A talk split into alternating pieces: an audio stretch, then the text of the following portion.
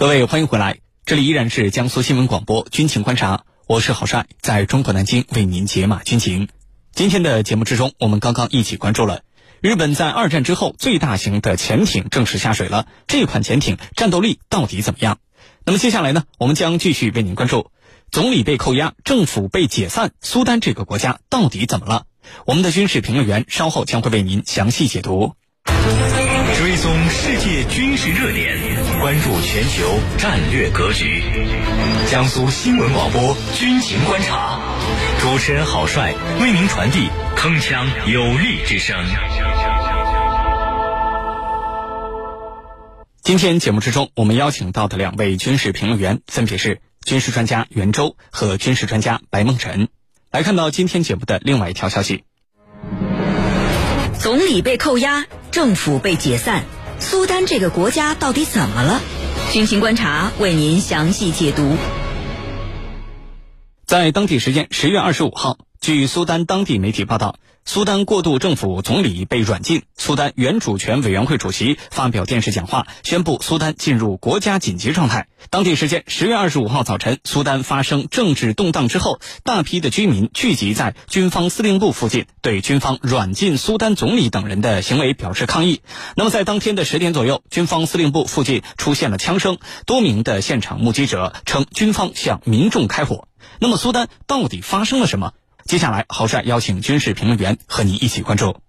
袁老师，首先呢，请您为我们介绍一下目前苏丹的最新局势怎么样？呃，是什么人出于什么样的目的发动了这场军事政变呢？好的，刚才您也给大家介绍了，呃，苏丹这场军事革命啊是突发的。过渡政府总理办公室二十五日呢也发表声明说啊，总理哈姆杜克当天在早些时候，呃，就在其位于首都。喀土穆的居所中遭到绑架，去向不明。那么，苏丹安全部队呢，还抓捕了数名主权委员会成员以及部分过渡政府的部长和政界领袖。苏丹主权委员会主席兼苏丹武装部队总司令布尔汉二十五日就宣布了国家进入紧急状态，解散了主权委员会和过渡政府，并解除了所有州长的职务。目前，苏丹的情况用媒体的话说呢，就是喀土穆国际机场关闭，网络中断。交通封锁，但是游行还在继续。过渡政府的支持者与亲军方的支持者近日呢，分别在喀土穆举行了呃大型的示威游行活动。不过呢，对于出现现在的这样的状况啊，呃，苏丹的百姓似乎都是有心理预期的，并没有出现过度恐慌的状况。那么，呃，苏丹的百姓，甚至是长期在苏丹生活的外国人，都没有呃表现出更大的恐慌。呃，也没有出现外国大规模撤侨的这种行动，苏丹国内呢囤积居奇这种囤积物资的情况呢也没有出现。呃，不过呢，冲突还是造成了不少伤亡。呃，媒体二十五日当天报道说，就当天呢，呃，至少造成了七人死亡，一百四十人受伤。那么预计呢，这种数字啊还会有很大的增加。苏丹的局势还有待于进一步观察。至于说这场军事政变的发动者，很明显是苏丹的军方，其目的呢也很明确，就是要解除哈姆杜克领导的过渡政府。嗯，我们知道，二零一九年四月，苏丹的前总统巴希尔被罢免。那么，二零一九年七月，苏丹过渡军事委员会与文员代表达成了一致，双方同意成立过渡政府。那么，由苏丹总理阿卜杜拉·哈姆杜克。代为领导，为期三十九个月。那么，苏丹这次军事政变的根本原因是军方和文官共同掌权的这种政权的权力结构体系不稳定。那么，军方啊，并不愿意向文官政府顺利交接最高权力。呃，今年以来啊，苏丹军方和苏丹的文官过渡政府就不断发生争执。那么，双方主要的焦点就是如何交接权力。而过渡政府总理哈姆杜克一直主张将。选取平民为主权委员会主席，并且要求重组苏丹的武装力量。最值得注意的是呢，呃，在苏丹的这场争执中，美国明确的站到了汉姆杜克的一边，表示呢，呃，拜登政府是支持苏丹民主过渡政府以文职人员为主导，并且直接警告苏丹军方不要破坏协议，不要企图颠覆啊苏丹的过渡民主政府。那么十月以来呢，美国的外交人员也过于频繁的访问苏丹。呃，美国这样明确的立场呢，或许是促使苏丹军方啊采取行动的原因之一。可以说啊，呃，美国的这种干预进一步刺激了苏丹军方对政治权力的抢夺，那么导致了这次军事政变的爆发。主持人，好，谢谢袁老师。那么，请白老师为我们再分析一下这次苏丹爆发军事政变，呃，这背后有哪些深层次的原因？好的，呃，那么苏丹呢，在这几年来吧，应该说是一直处在一种动荡的状态之中。那么这种动荡呢，实际上跟这个之前。我们说美国人提出来所谓的非洲新战略，几乎是一个时间上是重合的。那么在二零一九年的时候，我们说苏丹就爆发过军事政变，而且呢也出现了相对来讲比较严重的人员伤亡。那么你像二零一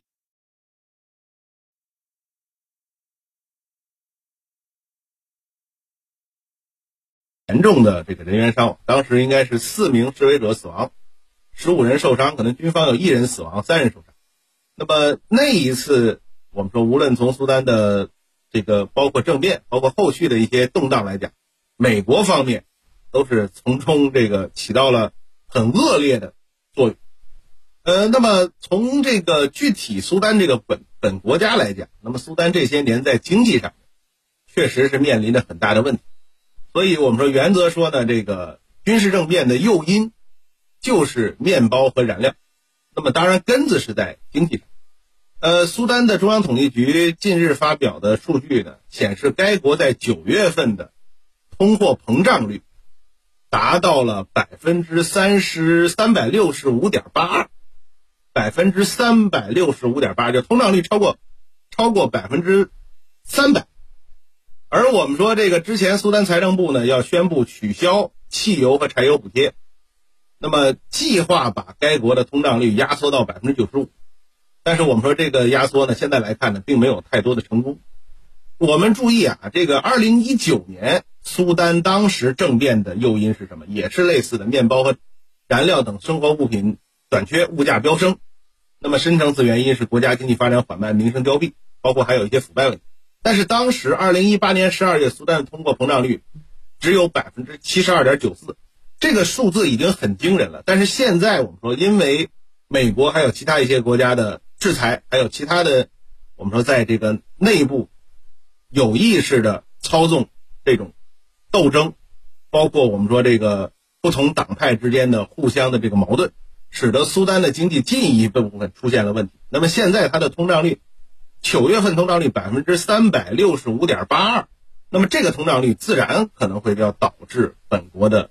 政治动荡，当然，我们说这个在这种通胀率之下，它的原因确实是来自于这个外部的美国这样的国家有意识的操纵，包括使用像这种制裁的方式，有意识的造成了苏丹的经济崩溃。那么我们说，最终呢，也导致苏丹国内出现了越来越多的这种呃，我们说政治上的动荡。那么。现在来讲，可能在美国的操纵之下，苏丹呢，其实已经进入了一种我们说像恶性循环的状态。呃，历史上其实苏丹是一个有名的农业和牧业，那么这个生产高粱、玉米、小麦作为主粮。但是从一八年以后，我们说苏丹的像面包都成了稀缺之物。那么这种情况下呢，出现这个政变和动荡，这个也是。很难避免。那么，只要说我们说，如果美国方面不对相关的区域进行有意识的操纵，不再搞他那个流血的非洲新战略的话，可能像苏丹这样的国家呢，能面临相对比较好一点的状态。好的，主持人，好，谢谢白老师。我们注意到啊，许多媒体在报道这次呃苏丹政变的时候啊，都谈到了一个国家，那就是美国。我们很想知道啊，美国在这次的苏丹军事政变当中到底扮演了一个什么样的角色？另外，美国在长期以来是如何影响或者是控制苏丹的呢？对于这方面的问题，请袁老师为我们分析一下。好的，那么在这次苏丹的军事政变中，美国到底扮演了一个什么样的角色？我觉得呢？呃，他实际上扮演的是一个非常不光彩的角色。可以说啊，苏丹有今天这样的乱局，美国功不可没。呃，之所以这样说呢，啊，我主要有以下几个方面的原因。首先呢，美国的长期制裁导致了苏丹的经济危机。美国对苏丹长期制裁是导致苏丹当前经济凋敝、民不聊生的重要原因。苏丹的巴希尔政权呢是在一九八九年上台的，那么他们上台之后呢，呃，和美国的关系就非常紧张，因为他们的政策啊不符合美国的石油利益。那么美国呢，呃，就开始在国际上孤立苏丹，企图在内部分裂苏丹来实现自己的石油战略。一九九三年，呃，苏丹被美国列入恐怖主义国家。一九九七年。啊，美国对苏丹就开始实现了全面的经济制裁。可以说，美国对苏丹三十年的经济制裁，使得苏丹的经济发展面临了极大的困难，造成苏丹啊这个产油国到现在一贫如洗。其次呢，就是分裂苏丹，激化了苏丹的民族矛盾。上个世纪九十年代开始，美国就在乍得设立了一个基地，专门培训所谓的民主战士——南苏丹民族解放军。那么十年间给了他们近十二亿美元和和无数的军火援助，呃，此后呢就爆发了苏丹内战。二零一一年一月十五日，在得到美国支持的情况下，南苏丹通过公投宣布独立。二零一三年，南苏丹内战打得更加激烈，交战双方呢以总统基尔为首的丁卡族政府和其他部族，呃，进行了内长达这个数年的内战。从二零一三年到二零一九年，南苏丹内战共造成了四十五万人死亡，流亡的难民达到三百多万。可以说啊，美国分裂苏丹，最终是导致了严重的人道主义灾难和难以弥合的民族宗教矛盾。第三呢，不断干涉苏丹内政，激化了国内的矛盾。刚才我们也分析了这次苏丹军事政变的原因，以及美国在其中的作用。可以说啊。美国不断的干涉苏丹内政，就使得苏丹国内的矛盾不断激化，成为苏丹动荡不安的重要因素。而且啊，美国还一如既往的搞乱一个国家啊，之后就不管，那么坚持了这种不负责任的态度。在苏丹政变发生之后啊，我们看到美国就立即撤出了他的特使。美国的这种做法啊，包括苏丹政局的动荡。再次向世界证明，美国是靠不住的。这个嘴上宣称所谓民主人权的西方国家，那么，呃，他们的行动却是总是做着损人利己的事情。民主、人权、自由，只是他们用来干涉别国内政、争夺地缘政治优势、抢夺霸权利益的工具罢了。主持人，好，谢谢袁老师。那么接下来的苏丹局势将会如何的发展变化？呃，这也是国际社会关注的一个热点。那么，对于这方面的问题，请白老师为我们做一个预判。呃，我们说苏丹的局势呢，现在来看，嗯，暂时还没有看到一个长期的明确的走势。但是我们至少可以看到呢，苏丹武装部队司令在二十六号呢就表示要组建新的文职政府去管理国家。那么，苏丹武装部队司令布尔汉呢，他在这个首都喀土穆举行的。新闻发布会上表示，那么要建立一个新的文职政府领导苏丹的政治过渡进程。相关的机构一旦建立呢，国家紧急状态将会被取消。那布尔汉呢也宣称，之前的行动呢是为了纠正过渡进程，而不是军事政变。目前实施的紧急状态呢，并不意味着限制自由、互联网和通信的服务将会逐渐的恢复。那么应该来讲，我们说苏丹现在的局势，至少各方。还是希望苏丹能够尽快的回到相对稳定，那么相对把主要的精力发放到这个经济建设方面，因为我们说考虑到苏丹现在如此可怕的这个通货膨胀率，那么苏丹国内的呃跟民生相关的各种各样的这个商品，包括我们说面包、燃料这些，都会成为紧俏品，那么对于老百姓的生存呢，造成了很大的影响，所以现在。苏丹各方呢，其实还是希望尽快的坐下来，那么通过这个我们说文职政府的领导，那么尽快的呢，让苏丹的国家呢走上一个正常的轨道，把这个通货膨胀率降下来，然后呢，让整个的国计民生呢处于一种向好的状态。呃，当然我们说这个是苏丹国内和世界上比较负责任的大国所希望达到的一个状态。呃，但是呢，我们看到像美国。美国这两天已经迅速的切断了对苏丹之前的这个人道主义援助。那么我们说，苏丹现在的通货膨胀率这么高，跟美国的有意操纵是有直接关系的。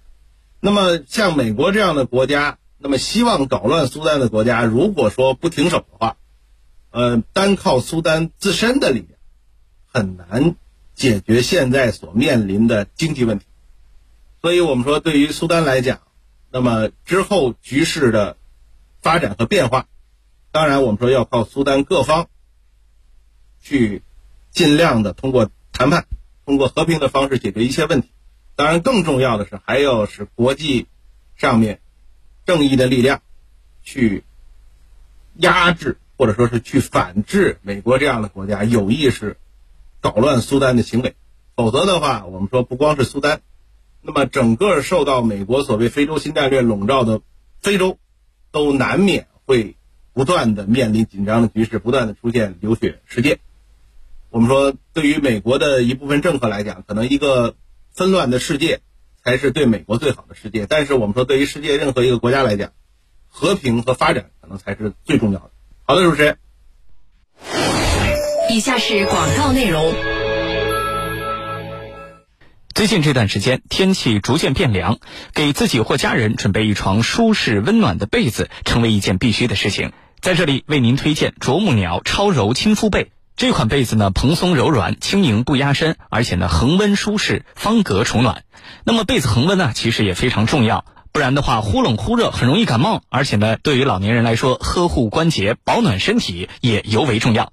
还是关注江苏新闻广播的官方微信，在底部菜单栏“神最右”点击“啄木鸟家纺”进行选购。现在下单呢，立减一百元，只要二百二十九元就可以收到一床啄木鸟超柔亲肤被，恒温舒适，夜夜安眠。同时呢，推荐您乳胶枕也可以同步选购。好。感谢我们两位军事评论员在今天节目之中的精彩点评。我是郝帅，代表兼编辑魏青、赵晨，感谢您的锁定收听。更多精彩内容，请下载荔枝新闻和我苏客户端，或者是关注江苏新闻广播的官方微信和微博。更多广播节目、优选音视频，还有大南京商城，请您登录大南京 APP。各位军迷朋友们，我们明天节目再见。